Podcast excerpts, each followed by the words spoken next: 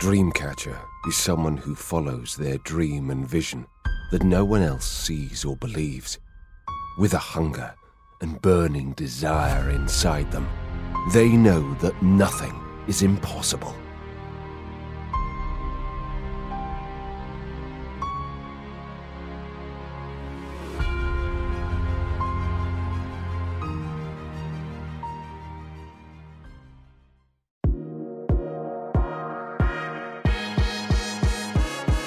Dagens avsnitt sponsras av Swea Fastigheter. Vill du köpa, sälja eller investera i fastigheter? Besök www.swefast.se. Hej allihopa! Idag är vi två från Greencatchers, jag och Adriano. Vi kommer prata med Dragomir Mrsic som också kallas Gago. Han är mannen som tog sig från Fittja hela vägen till Hollywood. Vi ser honom som Sveriges varmaste skådespelare. Men livet har inte alltid varit enkelt för Drago. För 30 år sedan var han yrkeskriminell och det gjorde så att han hamnade i fängelse. Genom sporten och viljan tog han tag i sitt liv för att sen börja med skådespeleriet. Mina damer och herrar, Dragomir.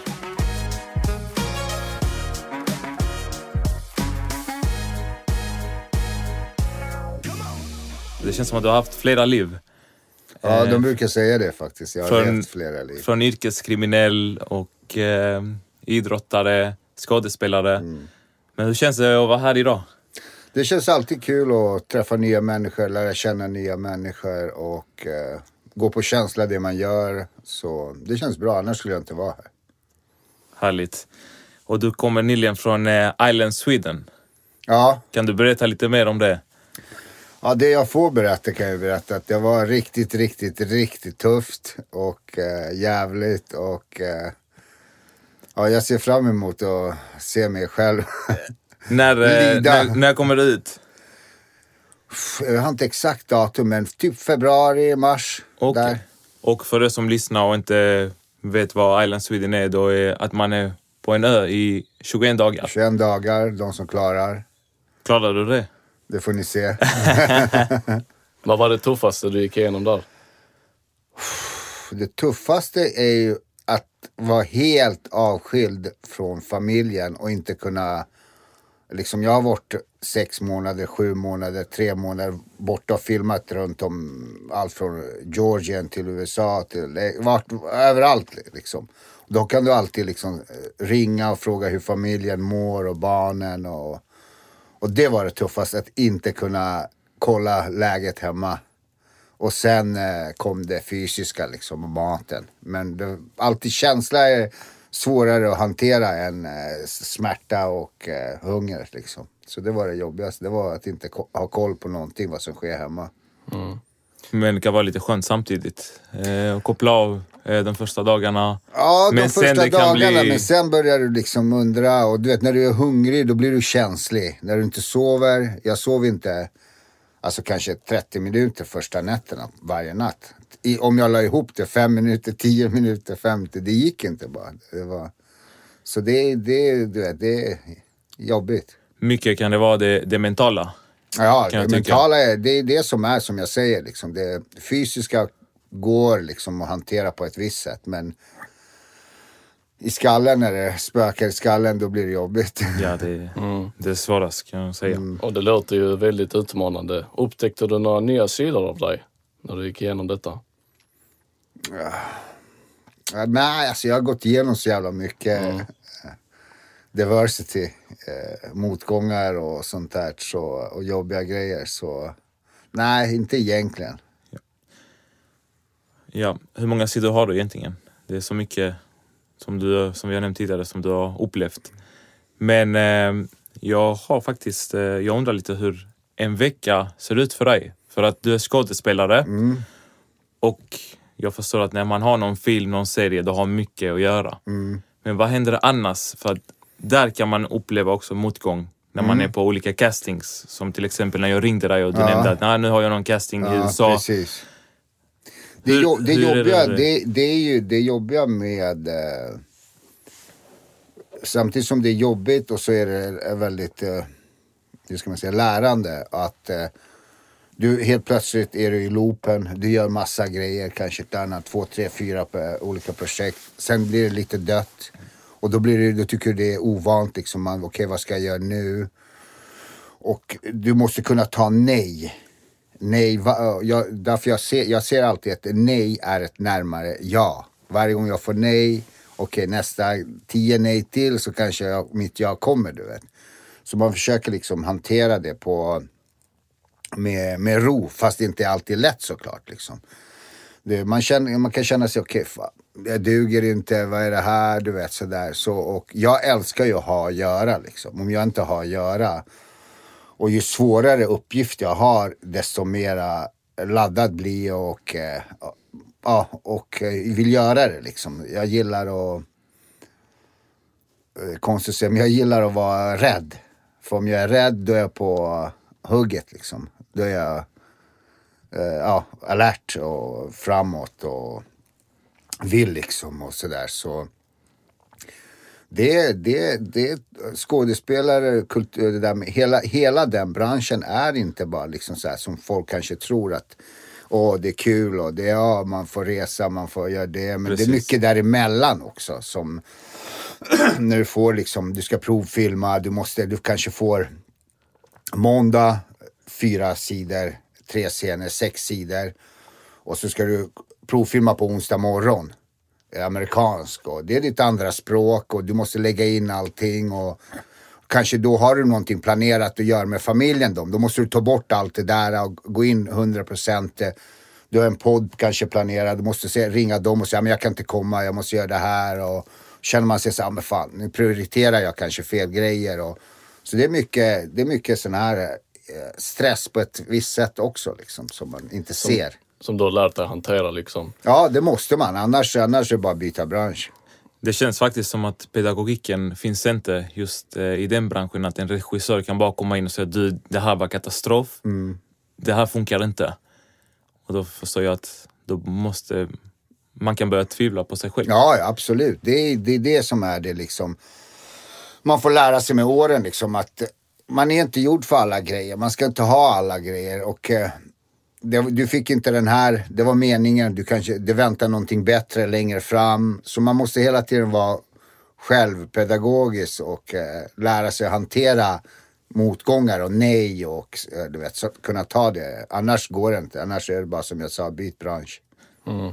Och det är ju inte bara inom den här branschen utan det är allmänt så i livet. Ja, ja. Man måste komma över en viss tröskel för att kunna lära sig att man inte ska ta nej personligt utan bara köra vidare. Mm. Du, du kommer närmare och närmare.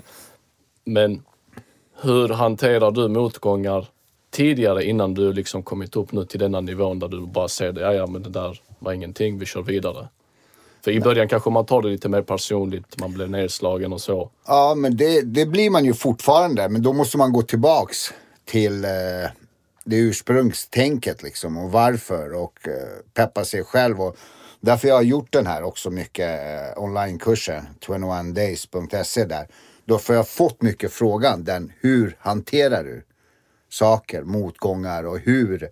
Och det, det började på riktigt, började det typ 98, 99 när jag satt i fängelse, 98. Så vad blir det, 24 år sedan. Mm. 98, eller hur? Mm. Ja. Då började det på riktigt. Då hade jag mycket, då var jag vilsen. Jag satt jag trodde aldrig jag skulle hamna i fängelse. Jag visste inte. Hur länge satt du inne? Tre och ett halvt. Och då, och då hände det, eh, min kusin som var mig jättenära eh, dog. Han hade precis flyttat till Sverige från kriget. Lämnade sin dotter. Och han hade vittnat för mig i rättegångar som jag hade gått fri för, som jag hade gjort grejer. Min systerdotters, min syster är död, hon dog i knark. Hennes pappa, eh, min systerdotters pappa, dog bilolycka. Så jag hade mycket så här, eh, det gick dåligt för min bror, han hade gått ner sig i knarket. Så jag hade mycket motgångar när du är där inne och du är isolerad. Då träffade jag en, eh, en kille som var skitskön, Tobon, en buddhist. Som var, alltså han var katastrof i, så här, på ett sätt i skallen, men fantastisk på ett sätt. Mm. Och han eh, förklarat mig, börjat prata om andning och hur jag skulle se på saker. Och, och började läsa lite buddhism mera och lite mer Jung. Det hade jag alltid gjort så här. Och började liksom granska mig själv och börja jobba med andningen, kontrollera andningen. För kan man kontrollera andningen Då kan du släppa mycket i tankarna. För det, om du ska upp på en scen, om du ska hålla ett tal, gå och söka ett jobb. Då är det, man går upp i andning, man börjar prata lite annorlunda. Det. Och du vet, ofta när du blir stressad i alla, alla situationer, då är det andningen som påverkas. Och kan man kontrollera andningen och sånt, då kan man kontrollera mycket av sig själv. Så jag började jobba mycket med andning och med mig själv där och då. Och sen dess har jag sakta liksom hittat olika vägar, varit med om mycket. Det, har, det fortsatte vara liksom mycket knas, mycket när jag kom ut liksom.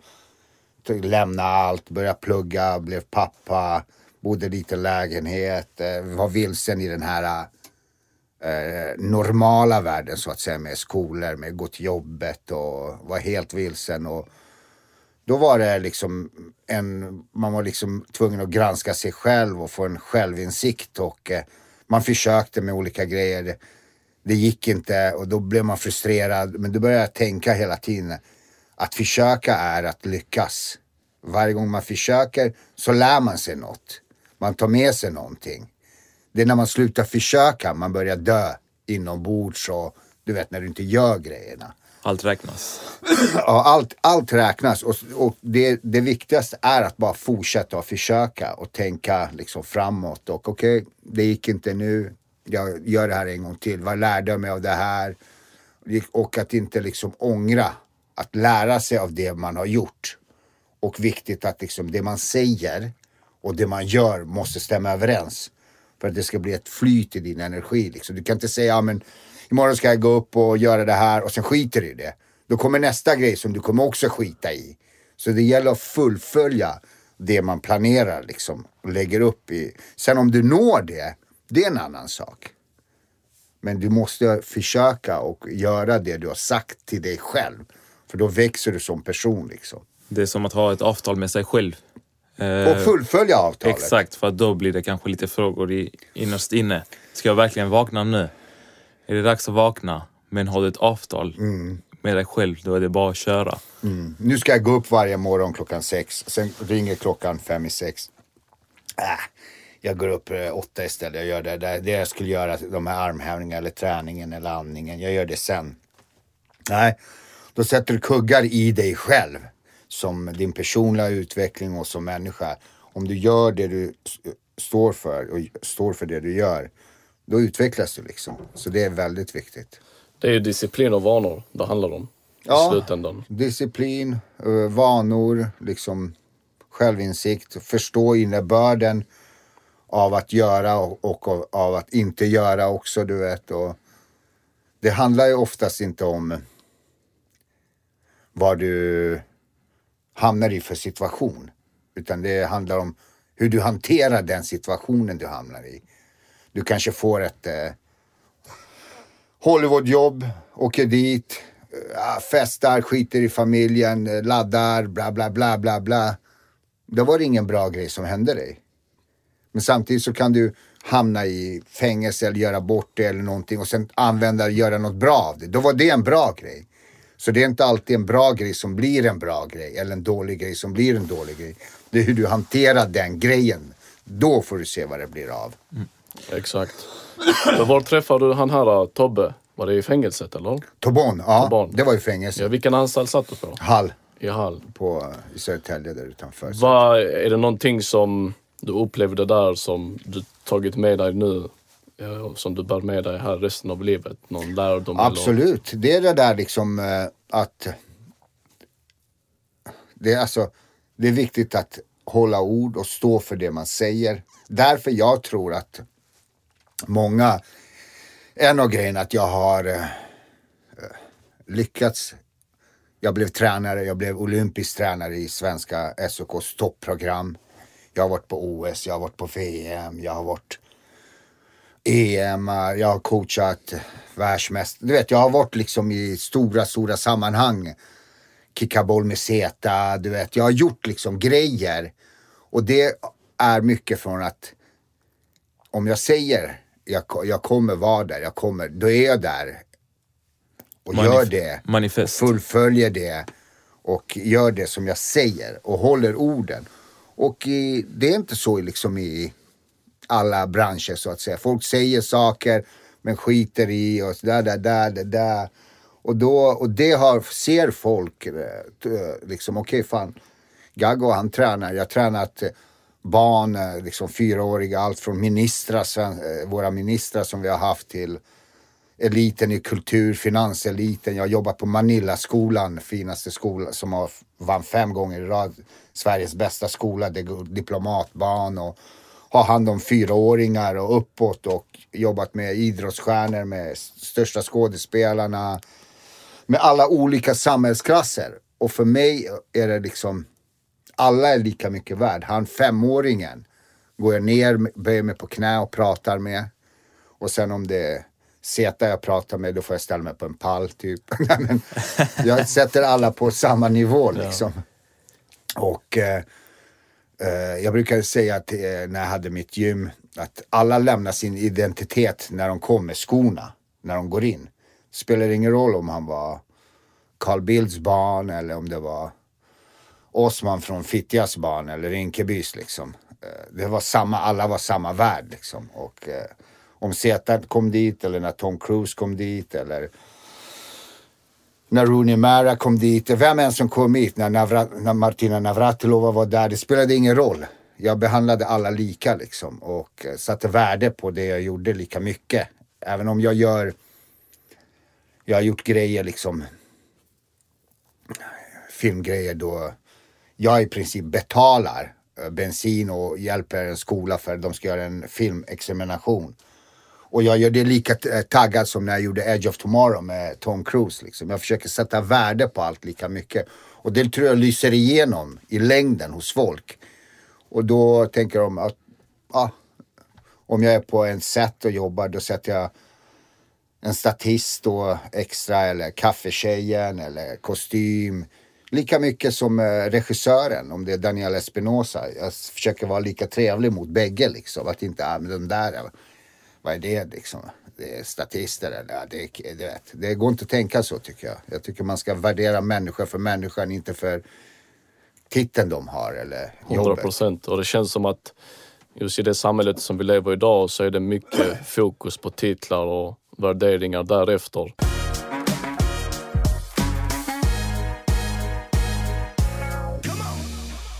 Men hur, och vi tittar oftast när man, när man läser om det i olika artiklar så delar man oftast upp det Gago innan bankrånet och Gago efter bankrånet. Och eh, du har redan nämnt att ja, du hamnade i fängelse, du hade inte förväntat dig det. Men sen när man kommer ut så är det ju dags för nya utmaningar och då får man välja vilken väg man ska gå. Och då kanske det är svårt att klippa bandet till den miljön och umgänget som man hade tidigare. Hur hanterar du den biten? Jag hade stöd från mina gamla polare liksom. De tyckte det var vettigt. Vi började bli liksom äldre, 30 bast när jag skulle fylla när jag kom ut. Och, och eh, vi, jag insåg att, eh, som jag brukar säga, att liksom kriminalitet leder bara till döden eller fängelse. Det finns ingen så här cool faktor eller glorifiering och därför jag har varit försiktig med att prata om det liksom i tv-soffor liksom för att det kan låta som om oh, man tycker det är coolt och sådär. Och Det är det sista jag gör och det, så tyckte mina polare också liksom. De flesta de sa men vi hjälper dig Gaggo liksom. Sen hjälpte de mig med att bygga gymmet och investerade i mig liksom. Och både tid och pengar. Var det direkt efter fängelset du bestämde dig på att nu ska jag Ja, jag bestämde mig lite inne. Men jag kunde, där inne var det bättre att vara Gaggo rånaren. Eh, En gag-entreprenör ja, som vill öppna ga- ett en. Gaggo. Så, Skådespelare. så jag, jag behöll eh, Ja. titeln där inne lite. Såklart, såklart. Och sen när jag kom ut liksom då, då var det liksom bara, då började jag plugga och eh, frugan blev gravid och så då ville jag hellre att gå till gruvan och komma hem till mina barn och säga jag har varit i gruvan och tagit kol 10 kilo idag än att ljuga och kanske vänta på att de plingar på dörren. Ja, snuten eller någon annan som du hamnar i. Ja, Men har du känt någon gång att du har varit kriminell tidigare? Eh, det är inte alla som ger en andra chans. Det är lätt att döma. 100%. Han har varit kriminell även, även som skådespelare. Typ, ja, Det, det är klart, jag tänkt på det. Jag tänker det sjuka att jag kan tänka på det fortfarande fast nu det har gått flera decennier och jag har varit med i alla tv-soffor, julkalendrar, ba, gjort barnprogram. I år har jag gjort två olika barnprogram liksom. Och eh, ja, suttit i alla tv-soffor och eh, filmat med de flesta liksom. Fortfarande kan jag tänka sig att folk eh, dömer lite och kanske och lite försiktiga. Och det, var, det var ju det som var, eh, jag brukar nämna han, när jag kom ut då. Då frågade en eh, atlet mig från Skåne, Roman Livaja, som var OS 4 eh, i Sydney. Så han var i, i programmet och frågade om jag skulle bli hans tränare. Jag bara, ja men jag har precis kommit ut, jag har skulder till brottsoffer och eh, jag prydde alla tidningar när jag rymde från tingshuset och jag var på rymmen i liksom, tre omgångar. Och, Det var i Dalby, eller hur? Du gömde dig. De där i Dalby. Alby. Nere i, ah, Alby. Ja. Ah, det var nere i Skåne. Nej, Alby fick jag homeboys hos mina homeboys. De tog hand om En viss, sen flyttade jag såklart. När, när jag kom på tv på Efterlyst då säger de ju alltid ja, men vi har fått tips var han är. Och då kunde jag, jag var tvungen att ta det säkra för det osäkra. Då förflyttade jag mig. Och då kom jag ut och frågade han mig då om jag skulle vara tränare. Jag bara, ja men alltså de kommer inte tillåta SOK. Svenska Olympiska Kommitténs topprogram att jag är tränare liksom. Åker på OS-uttagningar och utbildningar och VM och EM. Det går ju inte ihop. Alltså, det, går- det går ju inte ihop. Hur många år efter du hade kommit ut var detta? Ett, alltså. Okej. Jag kom ut Så pass 99. snabbt, eh. Ja, ja, ja. Det, så, eh, så när de, eh, han skickade in, vi skickade in ansökan och jag blev godkänd. Då tänkte jag, den här Glenn Öst, eh, sportchefen, han måste ju vara helt fantastisk människa. Jag själv hade ju inte anställt mig. För jag hade tänkt, inte för att, jag hade tänkt, ah, men det går inte liksom. Tänk om de ringer och säger, vad ska vi ha en som är skyldig pengar till brottsoffer? Det är liksom, det måste gå ett litet tag i alla fall. Liksom. Inte för att människa, men för att det går inte ihop. Liksom. Det är inte att jag ska vara tränare på ett gym här runt hörnet, liksom. någons privatgym. Utan jag ska vara tränare i topprogrammet liksom, och gå på utbildningar med de, Sveriges eh, eh, tränare elit och träffa elitidrottsmän. Och, så jag bara, okej, han ger mig chansen. Liksom. Vad är det här för människa? Det, då gav det mig hoppet. Och det är alltid så. Andra kommer ge dig chansen och man behöver hjälp. Vissa behöver mer för att man ska ta sig någonstans i livet. Men jag kommer få göra jobbet. Och då lärde jag mig det av eh, Glenn Öst, att det yttersta ansvaret för din egna utveckling, det har du själv. Men jag kommer ge dig chansen, men du måste komma i tid, fullfölja allting. Och det hade ju, disciplinen hade ju. För när du var liksom rånare, kom du inte i tid, 14 år, någon kan få, eller ännu värre. Så det, det var viktigt att hålla ordet från att, att vara en buse. Där kan du inte hålla på och lalla med folk. Så jag hade ju med mig disciplinen att stå för det jag säger och hålla ordet. Och, och det är ju brist på i många andra yrken. Att folk håller inte ordet. Utan det är som jag sa lite förut, man säger saker men för stunden gör någon glad liksom. Och när han då gav mig chansen, jag tänkte det här är ju helt fantastiskt. Liksom. Han ger mig chansen. Så då hade jag någon som tog min rygg och har jag någon som tar min rygg, jag känner då kan jag åstadkomma vad som helst. Ge någon mig chansen jag kommer liksom, jag kommer köra på för jag har gjort det i andra sammanhang som inte leder till att jag får åka på en OS eller något i, i dåliga sammanhang. Så när jag vet att utgången blir bra om jag håller ordet och fullföljer, det är klart jag kommer gasa full gas liksom.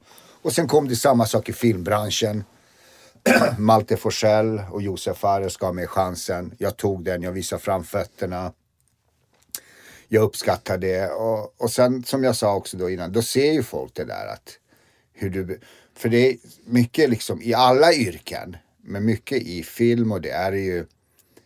Det finns bra skådespelare, men du ska också kunna vara bra med teamet. När du är på en sätt att du är trevlig mot fika, mot statister, mot regissör, mot producent, mot motskådespelare, mot alla. Annars kommer du inte liksom... Eh, eh, det spelar ingen roll hur bra du är. De kommer säga, men pallar inte han skrek på henne, han var så, jag vill inte ha han liksom. Så, och det är så i de flesta yrkena. Det gäller att se helheten, inte bara din roll och din uppgift. Liksom. Såklart. Och det är mycket, som du säger, kanske någonting som man har gjort sämre eller dåligt tidigare. Men man tar ut bra saker och bra färdigheter som man har lärt sig som man kan använda till exempel i yrkeslivet för att Precis. skapa en karriär. Och din resa visar att ingenting är omöjligt trots att man kanske har hamnat snett och gjort bort sig eller varit i fängelse. Så länge man tar tag i sig själv och har bestämt sig och bara kör all in. Precis, verkligen så. Det, det, det gäller att lära från det man har gjort. Det är många som säger förlåt. Jag ångrar. Sen gör de samma sak igen. Det hjälper inte att säga förlåt och göra om samma grej. Utan lär av det du gör. Och hellre att du inte ångrar och lär och inte upprepar liksom. Och går vidare i livet liksom. Jag har fått många gånger frågan, ångrar du? Och jag säger nej, jag ångrar inte. Jag lär mig. För om jag ångrar då är det också känns det som jag sätter en spärr i min energi och mitt tänk. Okej, okay, där är ett R. Det kommer... ah. Du har inte varit den du är idag om du inte hade gjort de sakerna Exakt, du har gjort. exakt. Eh, Nej. Det formar en. Precis, så eh, Men jag vad- lär. Men vad hade du sagt till, låt oss säga, en ung kille eller tjej som står där på gränsen just nu på att gå antingen vänster eller höger. Och vänster är liksom, ja, du vet vilket liv. Och höger är liksom, ja, kanske ta, kommer ta några år tills du kommer uppnå det du vill men du har ingen stress, du har ingen paranoid, du vet.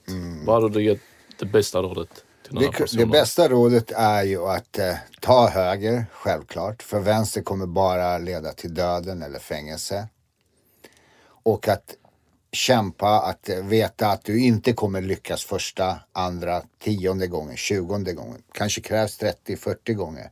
Men i längden så kommer det att eh, gynna dig. Du kommer att må bättre när du är 30 bast, 25 bast, 35 bast. Det är aldrig för sent också. Man kan börja, jag började med film när jag var 36, 35 liksom. Och eh, nu skapar jag film, jag filmar hemma, jag filmar utomlands. Jag... Så det är aldrig för sent. Jag började eh, vid 30 års ålder som idrottsledare och idrottskonsult och blev tränare i topprogrammet. Så det är aldrig för, för sent om man väljer den rätta vägen. Och den rätta vägen är att kämpa och stå på sig och göra om och veta att, att inte nå är inte att misslyckas, det är att lära. Liksom. Men varför valde du vänster till att börja med? När du var yngre? Hur hamnade du i kriminalitet? Det var ett medvetet val. Jag trodde, jag hade inte så mycket, liksom, eller i princip noll eh, vägledning eller stöd hemifrån. Förebilder kanske? Jo, förebilder hade, det var ju Bruce Lee. Så, men det är de som är nära dig som behöver, eller någon som jag, eller någon, någon som jag hade kommit och sagt till mig. Gago, du kan plugga till att bli skådespelare, du kan göra det här. Jag gick ut gymnasiet, eltele, utan, jag gick ut nian bra med bra betyg, utan en enda gång att någon hjälpte mig hemma med läxor. Det var tvärtom liksom, att det var stökigt hemma istället och sådär liksom. Så att jag ville, jag trodde att jag skulle passa in om jag hade fina skor. Jag gick, eh, mamma gick och handlade till mig på Ops. Det fanns Ops när jag växte upp. Jag det finns inte fortfarande. Det är sån här eh, som att gå på Ja, som Coop typ. ja, eh, ex, Ica Extra Maxi Exakt. eller någon sån här och handla skor där liksom. Och man kom in till stan och polaren sa, vad är det för skor du har liksom? Och då tänkte jag, shit. Fast eh, på Lidl, de har de här eh, papuche, de här eh, som har blivit populära faktiskt. Troban skor. Exakt. Nej men så, och då tänkte jag så här, vet, man skämdes som unga men, och så började folk hör, man hörde, okej de gör, runt omkring, de gör rån och de kommer undan. Jag var nordisk mästare, atlet och om, de bara, ja men kolla där Gag, och de går med två väskor med pengar. Och inga larm, ingenting på våran tid och bara cash-samhälle 90-talet. Och så tänkte jag, det. och de, ja, de är utbildade att lämna över pengarna om du säger, får jag pengarna? Och det, det är de ju. Så då tänkte jag, ja, men det här kanske är en genväg. Och det blev en sen väg istället. På de tio åren, jag kunde ha blivit kirurg, jag kunde ha blivit mäklare, jag kunde ha blivit vad jag ville. Och speciellt i Sverige. För vi får bidrag för att plugga, finns möjlighet och idag finns det ännu mer möjligheter. Det här med internet, distans, eh, ja, CCN och du vet, det finns ju och vi lever i ett så bra samhälle liksom. Sverige ändå. Att det finns möjlighet. Vi behöver inte betala för skolor och vi får istället pengar liksom. Ja. Och att man ska ta vara på de möjligheterna. Och att man ska vara, man ska vara tacksam till eh, att vi bor här. Det brukar vara en av mina första grejer jag gör när jag vaknar på morgonen. När jag sätter ner fötterna. Det är att jag tackar. Att jag bor i Sverige, att jag kan gå och tvätta mitt egna ansikte. Att jag har duckat tusentals sjukdomar, skador. Jag kan gå ut då med rosa shorts och t-shirt. Oh, jag, ja. Det finns länder de slaktar dig, du vet. Ja. Mm. Och eh, jag kan gå på in till ett bibliotek och låna en dator eller någonting och söka jobb. Jag kan gå och få bidrag. Jag kan gå till någon kyrka och få mat. Och om jag nu vaknar i en lägenhet med betald hyra, jag kan tvätta mig, jag är fysiskt frisk och allting och jag är inte tacksam över det som folk tar för givet. Hur ska jag då vara lycklig och tacksam och klara av andra grejer? Så om man inte är tacksam att som vi sitter här, du, eh, jeans, eh, skor, friska, äh, kan hoppa och göra allting utan att någon behöver. Hur ska du då liksom eh, lyckas med andra grejer? Så var tacksam och ta vara på det vi har. Sen kommer det andra komma liksom. Det får man jobba för lite. Ja, och det, du var inne på det här med vägledning. Eh, speciellt när man kanske kommer från lite de här som är klassade utsatt, utsatta områden. Som vi alla här inne är ifrån. Men för oss är det det bästa vi har upplevt för att liksom det är där vår trygghet är och det är där vi kommer från oavsett om du kommer från Fittja, Lindängen, Rosengård, Kroksbäck, vad det är. Men det är som du säger att när man växer upp, man går i grundskolan, man går ut nian, så har man inte fått allt presenterat för sig. Nej. Vad kan jag bli i livet? Jo, jag kan bli läkare, jag kan bli advokat, jag kan bli eh, skådespelare. Mm. Ja. Utan det enda man ser är det du ser på TV, nu är det sociala medier och de i din närhet.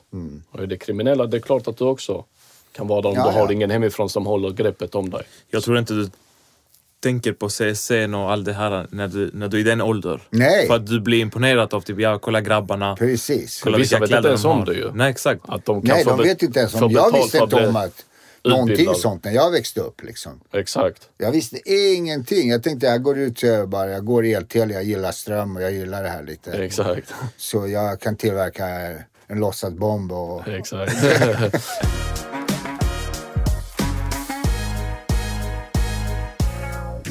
är, du, är du mentor för någon idag? Alltså unga människor som är kanske... Eh, Inte privat, Nej. men eh, jag får ofta liksom... Alltså så här, jag försöker ta vara på det på DM, jag försöker svara många. Jag försöker, men jag hinner inte med alla som jag vill. Jag är med i Kulturrådet nu. Jag var ute i Bredäng, det är också en ganska hård häromveckan och prata med ungdomar. Det är därför jag har gjort den här uh, onlinekursen just. För att kunna nå ut till många och eh, där får man, och sen så har, har jag nu fått mycket förfrågningar liksom och vara lite mentor och eh, mentorskap och så. Det är svårt att hinna med allting som man egentligen vill hinna med. Ja. Men jag gör så gott jag kan liksom. Berätta lite mer om eh, din utbildning. Mm. För det är en digital utbildning som vi har förstått det, vilket är helt rätt i tiden såklart. Mm. Berätta lite mer, vad, om man köper det, vad får man ut av den? Det är 21 dagar. Det är 21 olika grejer. Ena dagen är till exempel civilkurage. Hur, vad civilkurage är för mig. Vad du ska kunna säga ifrån till folk. Du ska stå upp för andra. Ena dagen är tacksamhet. Nästa dag är andning. Nästa dag är att du ska kanske bada och duscha kallt. Så det är inte bara träning, jag tror faktiskt det var Nej, det är minimum träningsprogram. träning. Nej, nej, det är ingen träning alls. Träning för uh, the Träning mind. för skallen. Exakt. För det var det jag alltid sa till, eh, när jag hade mitt gym, de, de frågade mig, ja men vad är det för Eh, spark och de har lärt sig mina barn? Jag bara, lyssna alla kan sparka och få sexpack och biceps. Det är inifrån du måste vara stark. Så de fick ju stå, prata högt inför gruppen, känna igen sin röst, våga stå upp när alla andra sitter, visa någonting som inte är så bra. Så det är styrka inifrån. Jag har sett och mött många stora, starka som är dubbelt så stor som jag. Men eh, när jag står och tittar dem i ögonen, de blir tre gånger mindre än mig. Så det är, du vet, inre styrkan är den viktigaste styrkan Det vi har. allt. Liksom. Det slår allt. Så det är olika grejer som är, som jag har tagit med mig och tagit ut från min ryggsäck som jag har packat in i det här. Liksom. Exakt.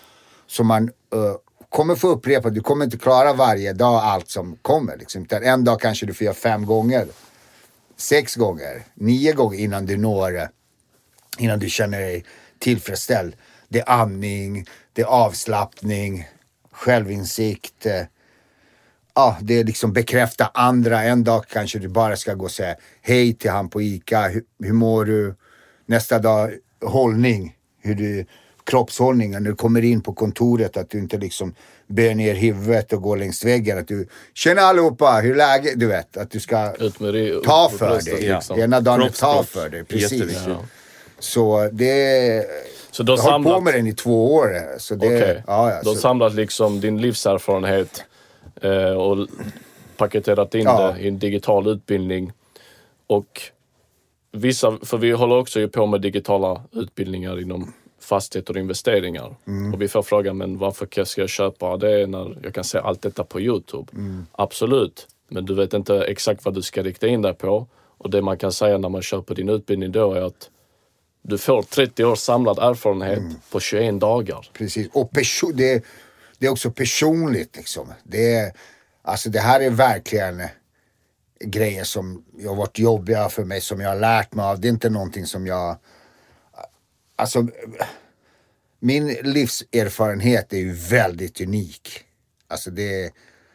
De grejerna jag har gjort i verkliga livet, på film, i tv-spel, det är ingen som har gjort. Det finns ingen i världen som har gjort det jag har gjort i tre olika dimensioner.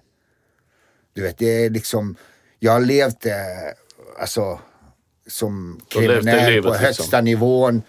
Som du kan vara på rymmen flera gånger, rymt från tingshus, varit på tv. Sen har jag varit på OS med största, våra största stjärnor. Jag har varit i allt från Hollywood till London, filmat med stora stjärnor, största stjärnor. Jag har förlorat de, dina mest nära och kära familjemedlemmar. Jag har bara mamma kvar. Inte på ålder utan knark och alkohol och dåliga saker. Så min ryggsäck är överfull liksom. Det är liksom det, det här var för mig terapi själv. Alltså, eh, så jag fick tömma lite. och, Allt det man har stängt det, in. det, är liksom. många, det är många tårar som har uh, spillts under den här eh, kursen jag har gjort. Liksom, för att jag har fått gå in i mig själv och tänka och öppna mig liksom, och eh, granska mig själv. Liksom, och det har inte varit lätt. Liksom. Det är en av mina absolut jobbigaste resor. Och jag själv skulle säga att det här Alltså det här är bästa julklappen. Antingen köpa till sig själv eller till någon annan och få. För det är in, väldigt intressant. Liksom. Det är delar från min bok också, där jag kommer ifrån. Som jag har liksom erfarenheter därifrån som folk... Jag får dagligen liksom eh, så här från alla sorters människor. Stoppat på gatan, så här, kyrkliga människor, kvinnor, män. Åh, det var så intensivt, det är skratt, det är tårar i boken. Det jag slutade, kunde inte sluta, jag lyssnade nio timmar i skräck och i sträck. Och det, så det, det finns mycket där. Var som jag köper tror- man din utbildning? På nätet. På uh, 21days.se går man bara in. Okej. Vad kostar det? Jag vet inte exakt nu, jag tror att den är ner, jag har den nu lite en eh, så här månad, 500 Wow. Då ska man passa på. Ja, ja, precis. Och sen går, är det 999 tror jag. Så man blir som Gago och, och Zlatan. Om man eh, går igenom den här Bättre. eh, utbildningen. Bättre, wow. Bättre till och med. När vi är inne nu här på, du har jobbat med ja, stora, stora stjärnor, Ja. både Zlatan och Tom Cruise ju. Hur var det att jobba med dem? Det är det som är schysst. Eh, Liksom, eh, Zlatan var jag, jag var i Paris när han spelade där och jag gjorde en eh, grej med han, hans, eh, när han lanserade sin parfym. Jag hjälpte till och då var ju alla nervösa som skulle ner dit och jobba med honom. Så då sa de, jag hade ju delat ut pris på Idrottsgalan till bästa manliga idrottare. Eh, det året. Och han var inte där, eh, du vet, för han spelade, han hinner inte komma. Så han var på länk. Då sa, då sa jag till han, hej, lyssna jag är här, du är inte här, man gör inte så med mig. Han bara, "Ah", så, här. så jag bara, nu du skyldig mig en lunch. Och sen jiddrade vi lite, skojade med varandra. Och sen så åkte jag ner och överraskade han. Han visste inte att jag skulle komma till Paris.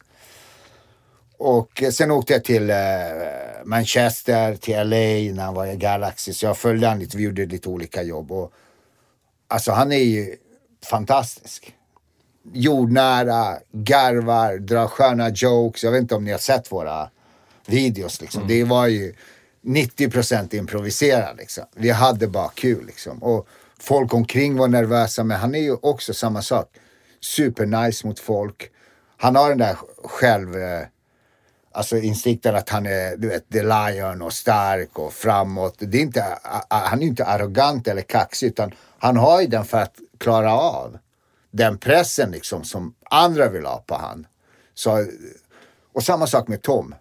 Folk var åh, skitnär, jättenervösa. Och så här. Men han var ju samma sak, supertrevlig. Vi träffade han allihopa, vårt eh, squad team. Vi var och filmade totalt typ närmare sju månader.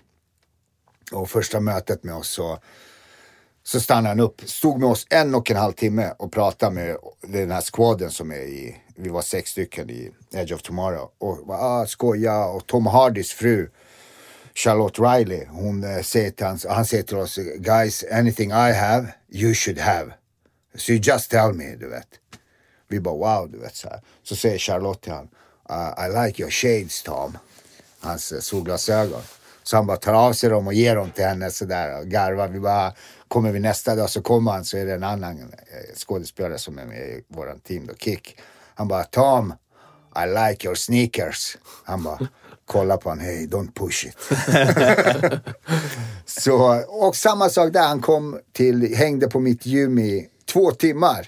Skrev autografer till alla barn och jag sa till honom liksom, Uh, du behöver inte stanna, vi kan gå. Han bara, nej, nej, nej, det är kul. Och han kunde stanna om vi var i London och skulle på restaurang, det kom någon så här fan, bara, ah! så stannade han en timme med han. Och bara prata, ah, tack för du tycker om mig, du vet så här. Och, också det där att bekräfta det andra, statister, han gick och pratade med dem och frågade har ni allting, är det något ni behöver? Och... Så det, det är det det handlar om, liksom att, eh, att ta vara och vara schysst mot så många som möjligt. För ju fler du har omkring dig som mår bra, ju bra, bättre kommer du själv må. Om du har 50 pers som mår alla runt omkring dig bra, då mår du bra. Absolut. Har du 50 som kollar på dig att du är en idiot, då, hur en tung och stor du är så kommer det inte kännas bra. Liksom. Så ju mer vi är som mår bra, om man sprider det här, ju bättre kommer samhället vara. Liksom. Ja, visst är det så. Så det, är- det är så att... eh, 100 procent. Men eh, förutom det här med Tom Cruise när du var i Hollywood, har du varit med i några andra filmer eh, i USA? Ja, jag har ju alltså filmat eh, Bullets som är en serie med några från Game of Thrones skådespelare och Eh, med, vad heter den där, jag har ju till och med glömt vad de heter.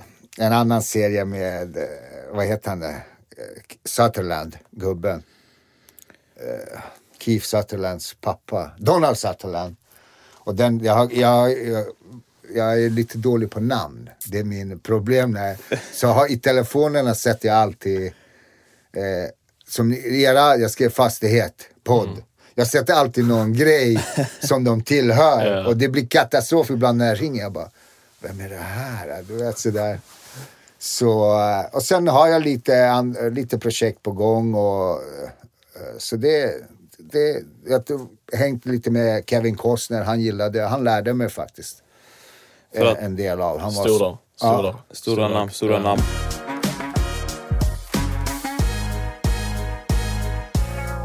Det var faktiskt så min första fråga när vi började podcasten, det var typ, hur ser en vecka ut för dig? Och nu har du berättat så mycket. Men i dagsläget, vad har du för projekt? Det, alltså en vecka kan ju se ut, den kan ju vända. Att det kommer en provfilmning som jag måste göra. Men oftast är det gå upp på morgonen, antingen gå en promenad, bara för att gå lite, få lite motion och lite frid. Frukost, läsa antingen manus eller gå igenom något som jag ska pitcha.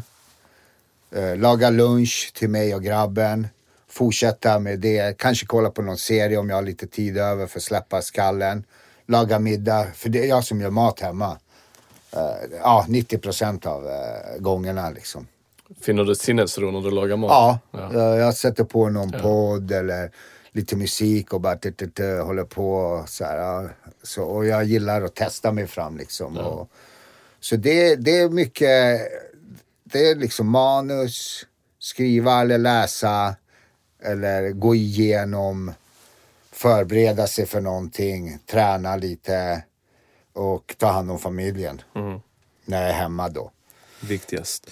Hur eh, blev det någon lunch då som Zlatan bjöd dig på? Ja, det blev lite, det blev bra lunch. Det var där i Paris. Chevape. Nej, det är inte så, inte så lyxig lunch. Kollade du någon match också när du var där? Nej, nej, det var bara ner och jobba och eh, stanna en, två dagar sen tillbaks. Och samma, så- I Galaxy kollade, eller i LA kollade jag på match. Ja. För där stannade jag typ tre veckor. Så då, eh, jag var först med han där och sen så kom jag tillbaks på eh, någon månad senare med familjen och var där några, tre, fyra veckor. Och då gick vi på. Och det var faktiskt fjärde juli. Deras eh, Americans eh, ja, nation, eh, nationaldagen. Som deras match gick. Eh, Så det var schysst. Det var fyrverkerier. Och det Bra var, stämning. Ja, superbra stämning liksom. Så det, då var jag, men inte de andra. Ja. Grymt. Ehm, något annat eh, vi pratade innan är om de olika drivkrafter. Eh, I vår podcast brukar vi också prata lite om investeringar.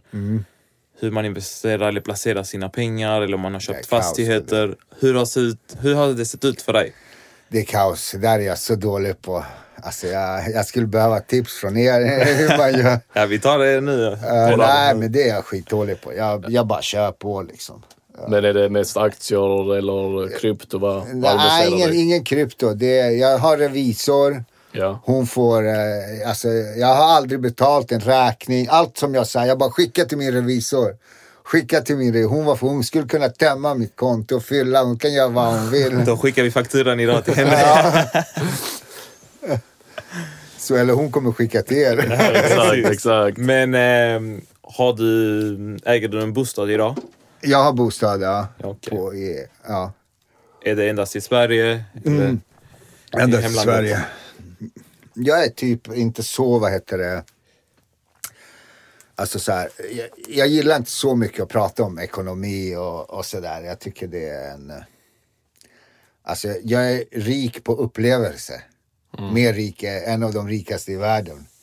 Jag, är- jag är rikare än eh, Elon Musk på upplevelser. Du vet, han, är- han är rikare på pengar men han har ingen chans. eh, Hans pengar går inte att matcha. Hellre jag, har jag gått igenom och gjort det jag har gjort än har hans pengar faktiskt. Om jag fick välja mitt liv eller hans så hade jag hellre varit mitt. Du känns som en carpe diem-typen. Ja, ja, hundra procent. Hundra procent. Men hur skulle du definiera framgång? Framgång är att, att du mår bra. Jag brukar prata med min son om det. Vi har pratat, han är 20 bast. och Han bara, ja pappa det är sant. Alltså hellre att man liksom jobbar på matbutik och kommer hem och är glad och eh, sin fru och barn väntar på en om man skrattar än om man har 100 miljoner eller 200 miljoner. För kolla, alltså folk som har hundratals miljoner Kolla på Avicii. Vad händer? Det spelar ingen roll hur många miljoner man har. Må dåligt, upp, eh, må dåligt. Det spelar ingen roll. Så för mig är det hellre glad familj, eller skratt, mat på bordet. Du, du, vet, du kan inte äta från eh, två, för mycket mat, du blir sjuk. Du kan inte bo i tre hus samtidigt. Du kan inte köra två bilar, tre bilar samtidigt. Varför ska jag ha 19 bilar, fem bilar? För mig räcker en bil.